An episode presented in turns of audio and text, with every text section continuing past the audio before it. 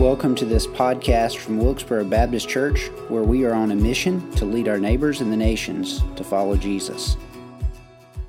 I'm going to ask if you would take your copy of Scripture and turn with me to the book of Hebrews. We're continuing in our series, There is None Greater Than Christ, and we're going to pick up in just a few minutes at Hebrews chapter 4. We'll begin reading with verse 11 and read through our text for today, which is 11 through 16. A little over a week ago, the sports world stopped. Our family and I were watching the Bills and Bengals Monday night football game when Damar Hamlin had a cardiac arrest on the football field. And the game was postponed, and then eventually it was canceled. And you saw the teammates, the kind of field gather around, and coaches and players were all trying to figure out what they were going to do. Sportscasters, newscasters were talking about an event that was quite unprecedented in sports. And one of the more fascinating things that took place in watching all of that was how many people turned their attention to prayer.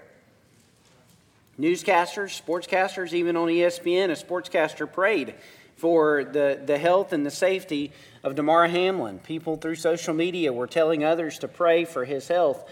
It's no doubt, and no surprise rather, that Damar Hamlin is doing okay. He's out of the hospital. I think God heard some of those prayers. I don't think He heard all of them, all the prayers of all the people praying, because not all of the people praying were praying to the right person. Nevertheless, He heard some of those prayers, and it's a tremendously encouraging thing to see the attention of a country whose values and morals are not at all in line with Scripture come together to pray during that particular period and season for that person.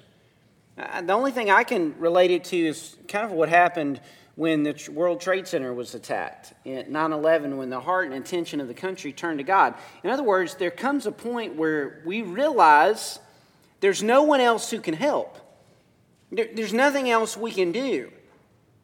No amount of talking is going to make someone better. No amount of hoping or wishing is going to make someone better. We got to talk to somebody who could make someone better, and people turn their attention to the Lord in prayer. One of the things I want to do in this text of Scripture, we're going to look at a text that tells us how to pray, tells us what it is that we ought to do when we pray. And one of the things I want us to come out of this with is a recognition of sound doctrine about how it is that you and I as Christians, when we gather together, either privately or together as followers of Jesus, when we pray, what does that look like? What does God expect of us when we pray? And how do we make sure we line up underneath the authority of Scripture and have confidence when we approach God in His greatness? We're going to begin reading with chapter 4, verse 11. It's a verse we read last week, but it's a transitional verse. He goes to say in verse 11, "Let us therefore strive to enter that rest, so that no one may fall by the same sort of disobedience." The connection is that in the previous chapters, the writer of Hebrews has been talking about the rest that the people of God rejected. They didn't enter into the promised land because they didn't believe in God. And so they avoided that, and he's warning them, he's encouraging them, make every effort to enter that rest. Well, how do we make every effort? He's going to tell us here in the text, we make every effort by making sure our lives are underneath the authority of Scripture, trusting what God says, and then by praying and holding on to God and depending on Him as followers of Jesus. Pick up in verse 12. We're to strive to enter that rest for, verse 12, the Word of God is living and active, sharper than any two-edged sword, piercing to the division of soul and of spirit, of joints and of marrow, and discerning the thoughts and intentions of the heart. And no creature is hidden from His sight, but all are naked and exposed to the eyes of Him to whom we must give an account. Since then we have a great high priest who has passed through the heavens, Jesus the Son of God. Let us hold fast our confession. For we do not have a high priest who is unable to sympathize with our weaknesses, but one who in every respect has been tempted as we are, yet without sin. Let us then with confidence draw near to the throne of grace, that we may receive mercy and find grace and help in our time of need. In the context, the people of Israel in the Old Testament, they had not believed God. They had not counted on God. They had not depended on God. And so God swore in His wrath, I will not let them enter my rest. And so there's a warning. Make every effort. Make sure that you're in Christ. He goes on and gives another affirmation in the text or admonition. Hold on to Jesus. How do we make sure we're holding on to Jesus? There are two ways that flow out of the text. We make sure we're holding on to Jesus by reading God's word humbly and by praying boldly. Those are the blanks to fill in your text. We read God's word humbly and we pray boldly. Now, over the course of my ministry, I've been in ministry for more than 20 years now. I was an associate pastor or a missions pastor at another church. And I've been here at Wilkesboro Baptist Church. It's kind of hard to believe. I'm in my 8th year. I feel like still the new pastor. But I've been in my 8th year at Wilkesboro Baptist Church. And one of the things I've seen as a pastor over the years is a lot of Christians, or a lot of people who claim to be Christians, that truly are adrift. They're not really where they need to be in their relationship with God. I'm sure you could think of some folks like that. Think of some folks in your family circles or relational circles who are not where they need to be in relationship with Jesus. They don't come to church when they could come to church. They're kind of not where they ought to be. And I like to illustrate it this way. A Christian without the Word of God and prayer in their lives is like a sailor who's lost at sea. A sailor without a boat at sea. A sailor who either is holding on to a piece of driftwood or who is treading water in the ocean. They're just kind of floundering. Folks, to be a follower of Jesus, to hold on to Christ, we must make sure that we have the twin disciplines of God's Word in our lives and prayer in our lives. And if we let go of either one of them or both of them, then here's what we're going to do. We're going to flounder in our faith. The reason so many people that you know and I know are kind of not where they need to be as a follower of Jesus, one of the primary reasons is they're not letting God's Word speak to them on a regular basis. They're not talking to God on a regular basis through prayer, and so they're floundering. So I would commend to you that in order for us to hold on to our confession in Christ, we need to read humbly, and we need to read humbly because God's Word ultimately reads us. It's not primarily what we get out of Scripture that is important. That's important. It does matter. But we read Scripture, and what Scripture does is it shines a light on our own lives. It's like a mirror. It shows us who we are. Notice what the text says in verse 12. Why is this? For the Word of God is living and active. God's Word is alive. It's alive to change people's hearts and lives, to make people different. Now, let me explain what I don't mean by living and active. In our contemporary American kind of vernacular, there are two different interpretations, or primary interpretations, of our Constitution, kind of the ruling document of our land. There's an originalist interpretation, and that's basically those who would say that the founding fathers who penned the Constitution meant what they wrote, and we ought to derive meaning from authorial intent. In other words, the Constitution can't mean something different than the authors wrote. That's an originalist interpretation. Another interpretation goes like this, that the Constitution is a living, breathing document. In part, that means that some interpreters think that the Constitution shifts and changes with the cultural mores and values of our day, so it can be adjusted to fit contemporary experiences as opposed to finding meaning from the original authorial intent and limiting our understanding of the Constitution to that. Now, here's what I want to say very clearly. When the writer of Hebrews uses the word living, he doesn't have in mind anything of that living, breathing concept that some interpret the Constitution with today.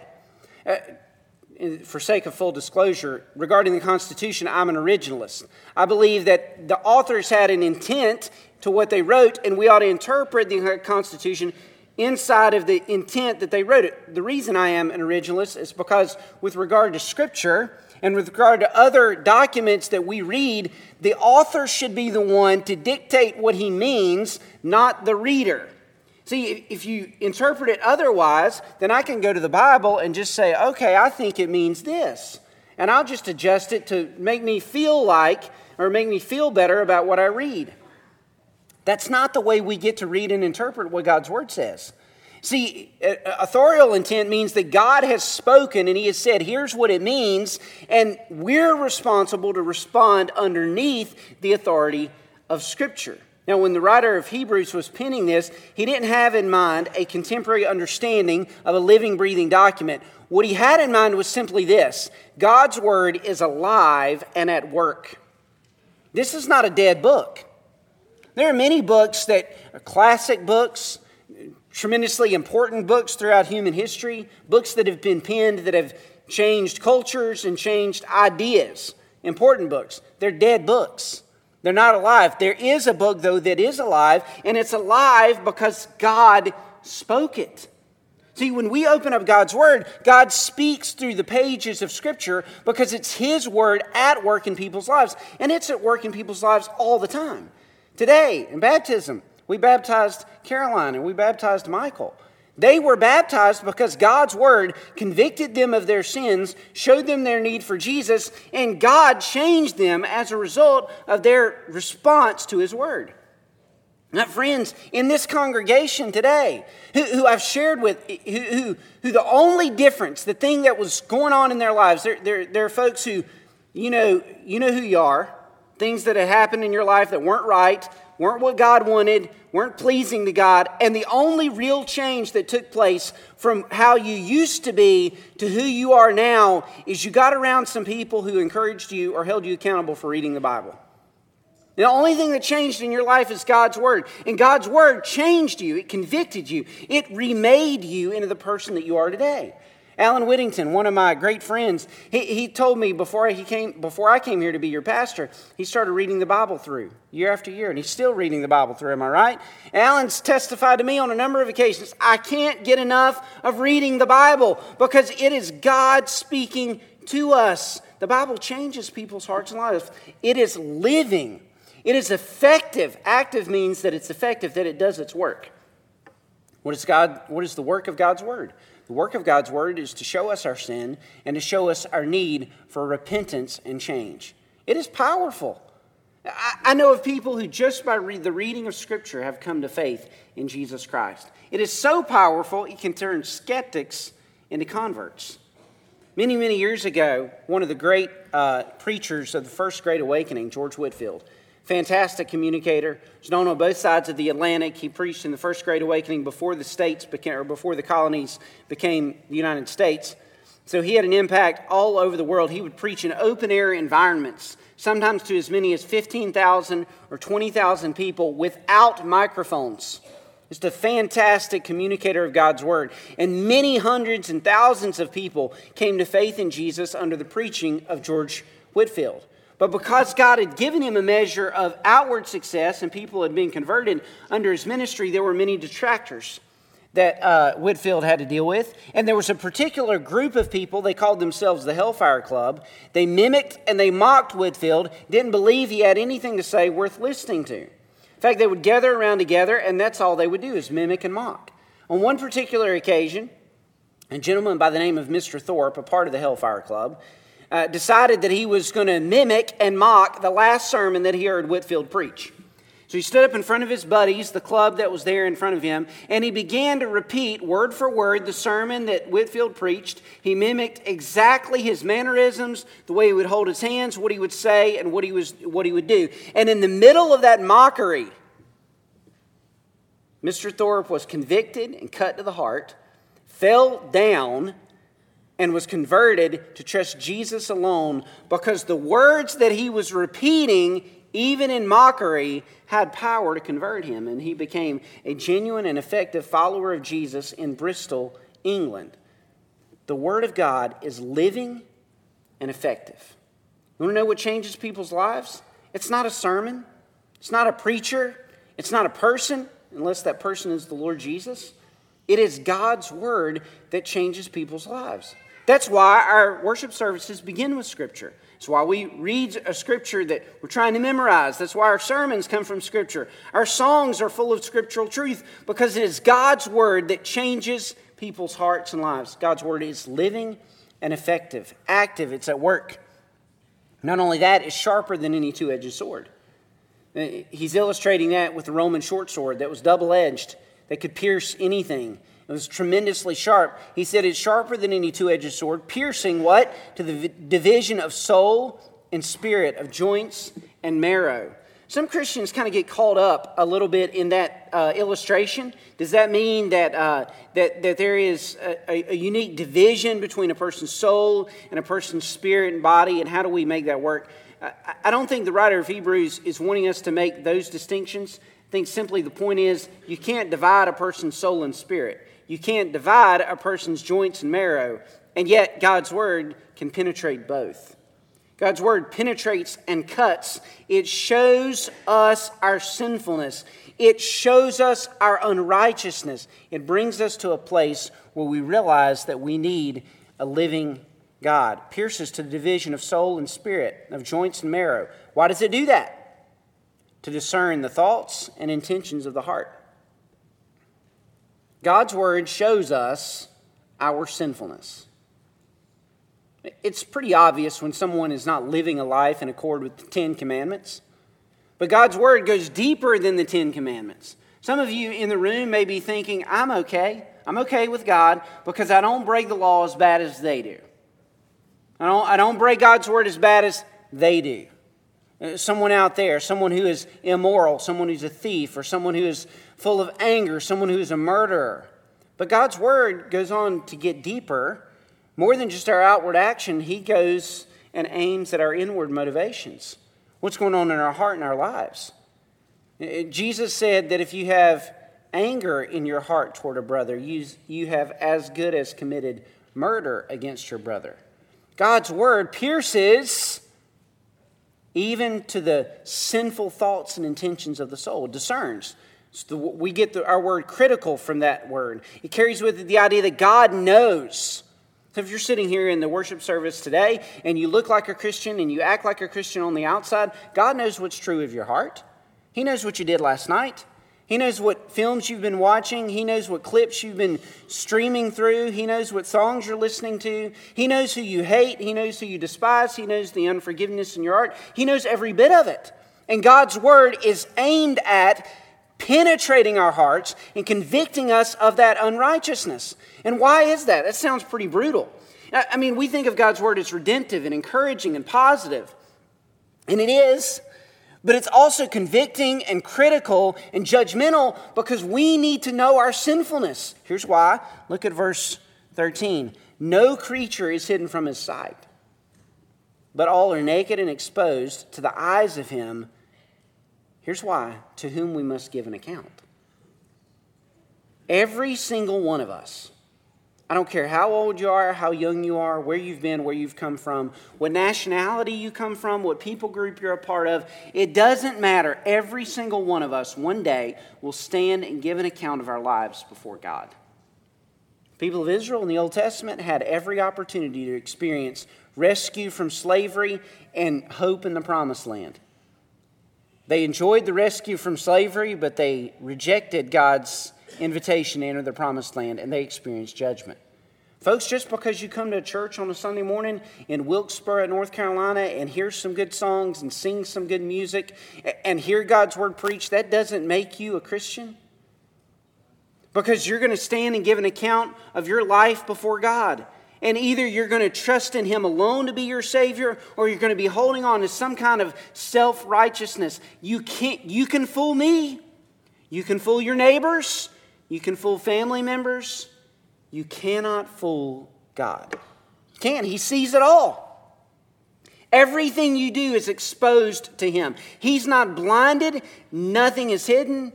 And one day you will give an account of your life before God. That's why we need to read God's word humbly. We need to read it humbly because it changes us. And it doesn't just convict and change those who are sinners and need salvation. It convicts those of us who are Christians. That's why we need God's word regularly in our lives. Daily I read God's word. I've followed a Bible reading plan for years where I read the Old Testament once in a year and the New Testament and Psalms twice in a year. Can't tell you how many times I've read through the Bible. I keep reading through the Bible because every time I read through the Bible, nearly every day I read in the Bible, God points out something in my life that either needs to be convicted or confessed or I need to do better with. Earlier this week, I was reading the book of Acts. And the last line of the chapter ends this way. And the church was full of the Holy Spirit and of joy. And the Holy Spirit convicted me. Said, Chris, you've not been very joyful lately. Not to your wife and not to your children and not about what's going on in your life. And obviously that means you're not filled with the Holy Spirit. And God convicted me. He addressed that in my heart and I had to confess that and ask His forgiveness. God's word is living and effective and it shows us who we are, which is pretty terrible, by the way. We are terrible. We're sinful. We're wicked. And He sees it all. But we're not just invited to read humbly because God's word reads us. It's like a mirror that shows us our sinfulness. We're invited to pray boldly because Jesus, watch this, He's the one who died on the cross to pay for the sins that God's word reveals in our lives. I love how this kind of transitional, these transitional paragraphs fit together. He goes on, we've been exposed, our sinfulness is before the eyes of God, He sees it all. Then look at verse 14. Since when? Since God's word has shown us how terrible we are as sinners and how much we're in need of repentance and confession and salvation. Since then, we have a great high priest who has passed through the heavens, Jesus, the Son of God.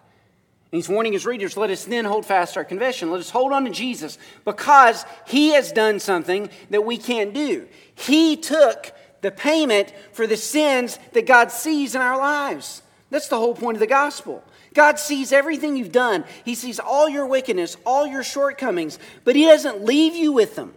He doesn't say, okay, here you are, you've got to pay your own penalty. Oh, we can choose that. We can absolutely choose that path and stand before God in judgment one day. But God didn't leave us there. What God did is He sent Jesus, the very Son of God, to take on human flesh, to pay our penalty, to suffer on our behalf. He paid for the sins that only He can pay for, but all the sins that have been exposed in your life. He is our great high priest. In the Old Testament, the high priests, when they would enter into the Holy of Holies, they would bring an atonement sacrifice once a year to atone for the people of God. And before they entered, the priest had to offer a sacrifice for himself. He had to go through the different stages of the temple. He had to go from the outer court to the inner court, and then the inner court to the holy place, and then from the holy place to the Holy of Holies. That was the pattern by which forgiveness was sought in the Old Testament. That's not at all what Jesus did. He didn't go through the physical temple, the earthly temple in Jerusalem. Notice what it says. He passed through the heavens. Jesus went not to make things right between us and people, at least not primarily. He went to make things right between us and God.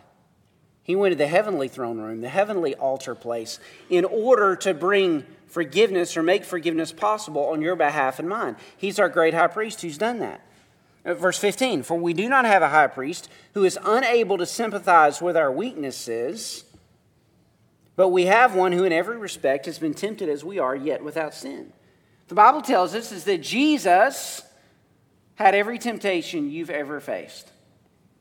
The temptations you've had to be angry, to be unforgiving, to be full of hate. Temptations you've had toward lustfulness or idolatry or immorality. The temptations to gossip or speak ill of someone else.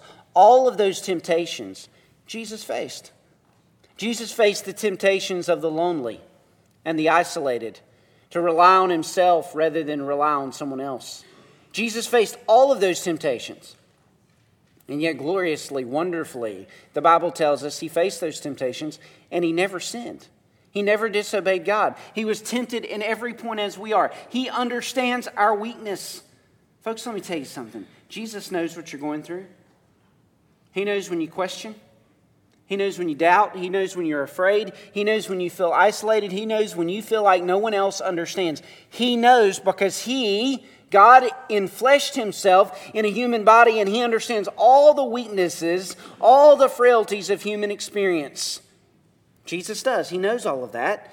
And so He can stand in between God the Father and us because He knows what you're going through and what I'm going through. And yet in all of that weakness and all of that frailty that He humbled Himself to experience, He never sinned. He never disobeyed God. Now some have wondered over the years, could Jesus have really even sinned? I mean, He's God in human flesh. Was it even really a temptation? Well, the text tells us He was truly tempted. And theologians have debated over the years whether he could have sinned and whether the temptation was actually real for Jesus. I'm not sure those arguments or those debates are really worth a whole lot, because the reality is Jesus didn't sin. Didn't sin. End of story. He never disobeyed the Father in any form or fashion. So he can stand before us. And Christians have wondered, well, if Jesus didn't sin and if he couldn't have sinned, did he really suffer temptation? Really? I mean, could he have felt that? C.S. Lewis, answering that question, put it this way. He articulated this answer. He said, a silly idea is current that good people do not know what temptation means. He said, this is an obvious lie. Only those who try to resist temptation know how strong it is. After all, you find out the strength of the German army by fighting against it, not by giving in. You find out the strength of a wind by trying to walk against it, not by giving in, or not by lying down. A man who gives in to temptation after 5 minutes simply does not know what it would have been like an hour later. That is why bad people, in one sense, know very little about badness. They have lived a sheltered life by always giving in. We never found out the strength of the evil impulse inside us until we try to fight it. And Christ, because he was the only man who never yielded to temptation, is also the only man who knows to the full what temptation means. He is the only complete realist. You think you faced strong temptations? None of us have faced really strong temptations. Jesus is the only one to ever face temptation to its full and come through those temptations without ever sinning. Folks, that is exactly why he can serve as our high priest. He knows what you've gone through. He's been tempted, and he has not sinned. He is the epitome of perfection. He stands between us and God. And he invites us to pray with confidence. He invites us to pray boldly because he stands between us and God. He paid for the sins that you and I have had exposed by the eyes of God. Notice what he goes on to say. Verse 16, because of all this, Jesus, our high priest, let us then with confidence draw near to what? The throne of grace, that we may receive mercy and find grace to help in time of need. Let us draw near how? With confidence. How many of you over the years have heard these halfway prayers by Christians? Maybe you prayed something like this. God, if you would, maybe you could. I think maybe it would be good if you do this. I'd like it. I think I have an idea of what you might need to do. Could you intervene? Maybe, possibly. That's not the way we ought to pray. You know why we have a tendency to pray that way? Because we're praying based on our own perceptions of our own goodness. If that's the way you approach God, it might be because you're praying hoping that God won't hold yesterday against you. Right? Because if you weren't really good yesterday, why in the world would God listen to you today? And we all have a tendency to kind of build into this idea, right? I mean, our kids do this. My boys do this kind of all the time. Hey, I was good yesterday, or I was good this morning. Why don't I get this privilege now? I mean, it kind of that quid pro quo type mentality. But folks, what the Bible tells us is that's not the way God hears us. Christian, I want you to hear me very clearly. God does not listen to you based on the quality of Christian life you lived yesterday. God does not hear your prayers based on how good you were this morning. Because if God were listening to us based on our goodness, our quality of Christian life, he would never hear us. Because we're never good enough to enter the throne room of God. That's why it's called a throne of grace. Because if it were called a throne of justice, you and I would stand before God and we wouldn't be just enough.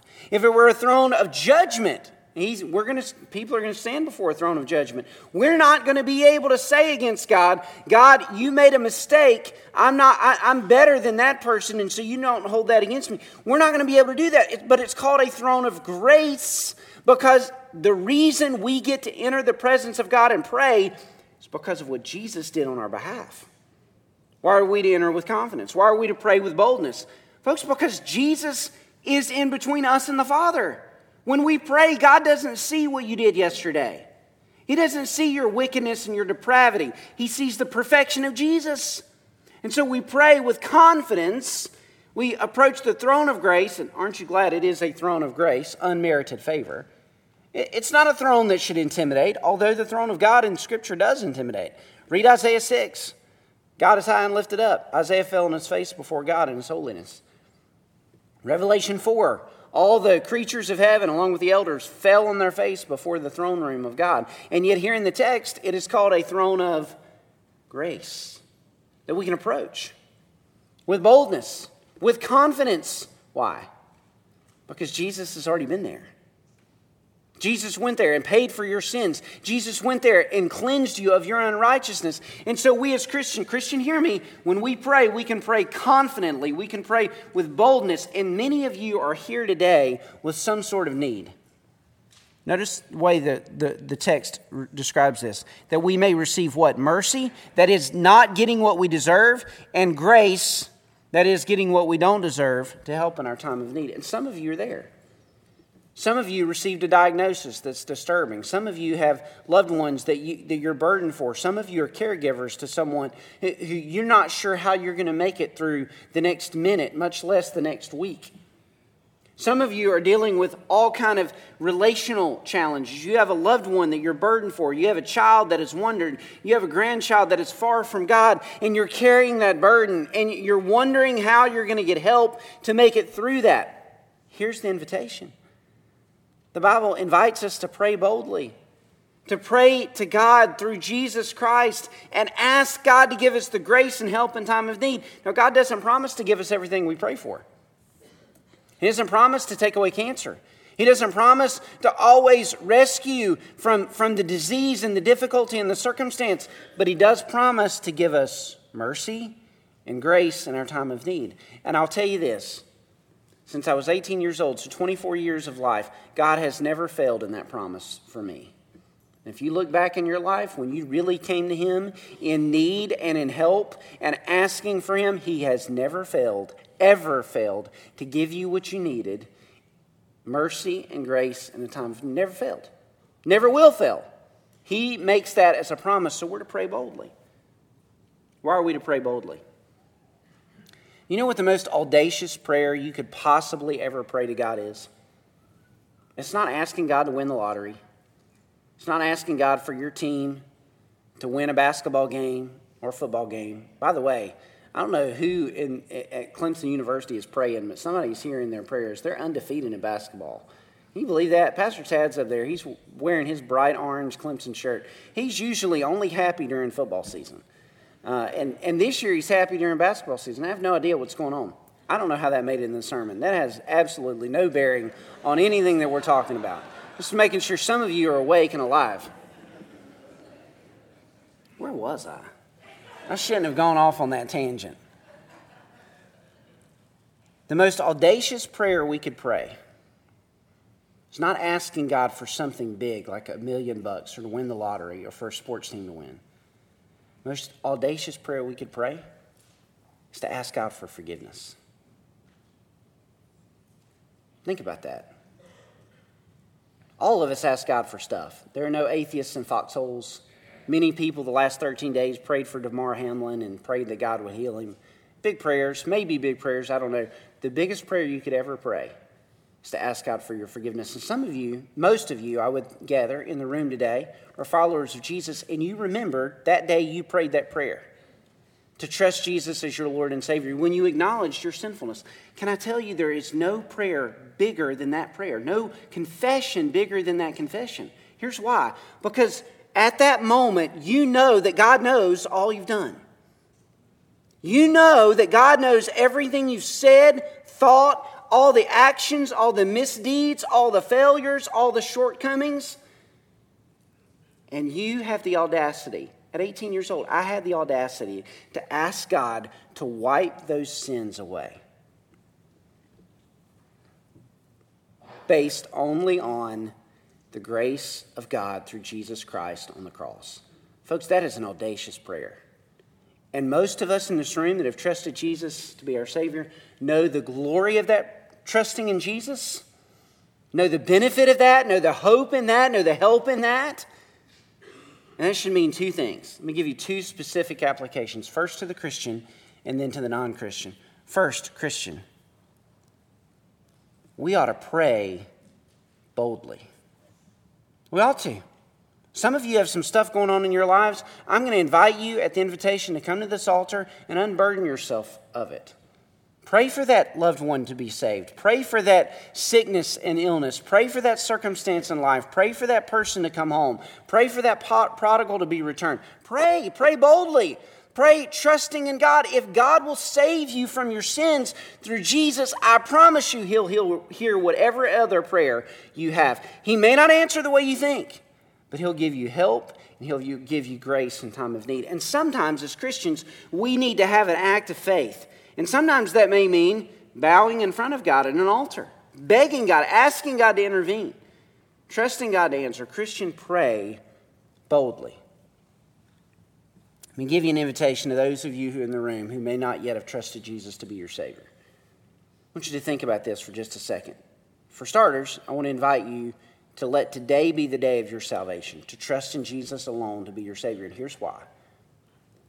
The text, it says earlier in the paragraph that everything is before the eyes of God.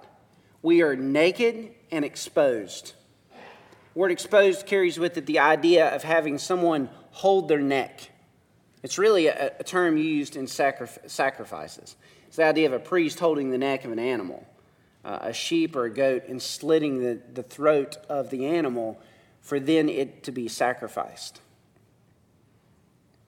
Let me say this to you, if you do not yet have a relationship with Jesus Christ.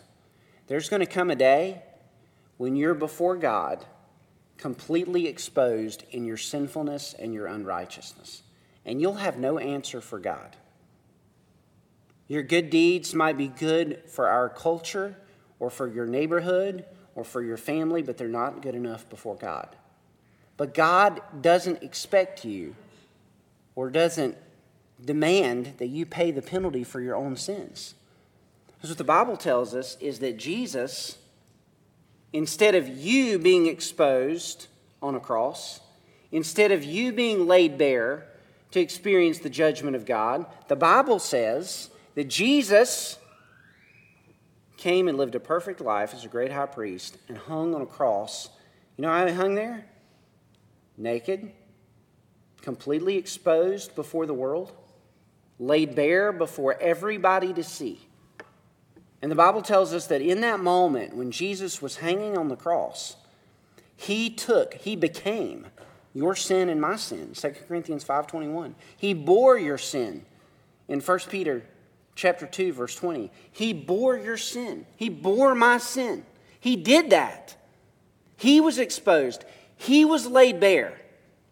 So that if we put our faith and trust in Him alone, our sins can be washed and cleansed, and we can enter into a relationship with God. If you're here today and you don't yet know Jesus, I would beg of you, do what Michael did a couple of weeks ago in my office. Trust Jesus alone to be your Savior. Do what Miss Caroline did just a few months back. Trust in Jesus alone to be your Savior. Look around the room. You're going to see a lot of imperfect people, but a lot of imperfect people that no longer stand before God and give an account for their sinfulness because Jesus has already done that. I beg of you, if you're here today and you have not trusted Jesus, would you put your faith in Him alone, because He is the one that died on the cross so that you would not have to pay for your own sins. When we give the invitation in a moment, Christian, if you've got a burden that you need to pray boldly about, please come to the altar. Bow before God. Put it in His hands. Unbeliever, let today be the day of your salvation. I'd love nothing more than to tell you how you can trust Jesus. If you're not comfortable coming to the altar, talk to me after the worship service. Talk to a friend. I promise you, if you're here, you probably know someone that knows how to tell you about how to trust in Jesus as the Lord and Savior. They love to tell you today how you can get that settled and trust in Christ to be your Savior. Will you let today be the day of your salvation? Stand with me if you will. Father, we come to you asking for grace and mercy in our time of need. We need you for forgiveness. We are sinful. We're wicked. We're far from you in and of our own righteousness.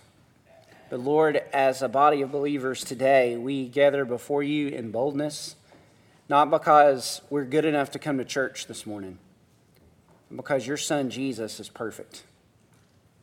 And he stands between us and a holy heavenly Father. And he gives us the right and the privilege and the invitation to come to you boldly based on his righteousness. So Lord God, I pray for that marriage that is struggling, that you'd restore it. I pray for that spouse that is involved in sin, that you'd bring a recognition of their sin and repentance. I pray, Lord, for that sinner in the room that doesn't know you. I pray that today would be the day of their salvation. I pray for that child that's struggling with faith, that you give them faith today to trust Christ alone as their Savior. I pray, Lord, for that mom that's waiting on that prodigal to return. I pray for that grandmother that has been praying for her grandchildren for weeks, months, and even years. Lord, will you answer her prayers, give her help and grace, and bring those children and grandchildren to salvation. Lord God, we pray that you would work in and through your word today, and you would work in our hearts and bring those that are lost to salvation. And bring us as Christians to our knees in boldness, trusting in you, trusting that you'll answer, because God, you are a great and glorious God. Pray this in Christ's name. Thank you for listening to this podcast. Remember to like and subscribe wherever podcasts are found.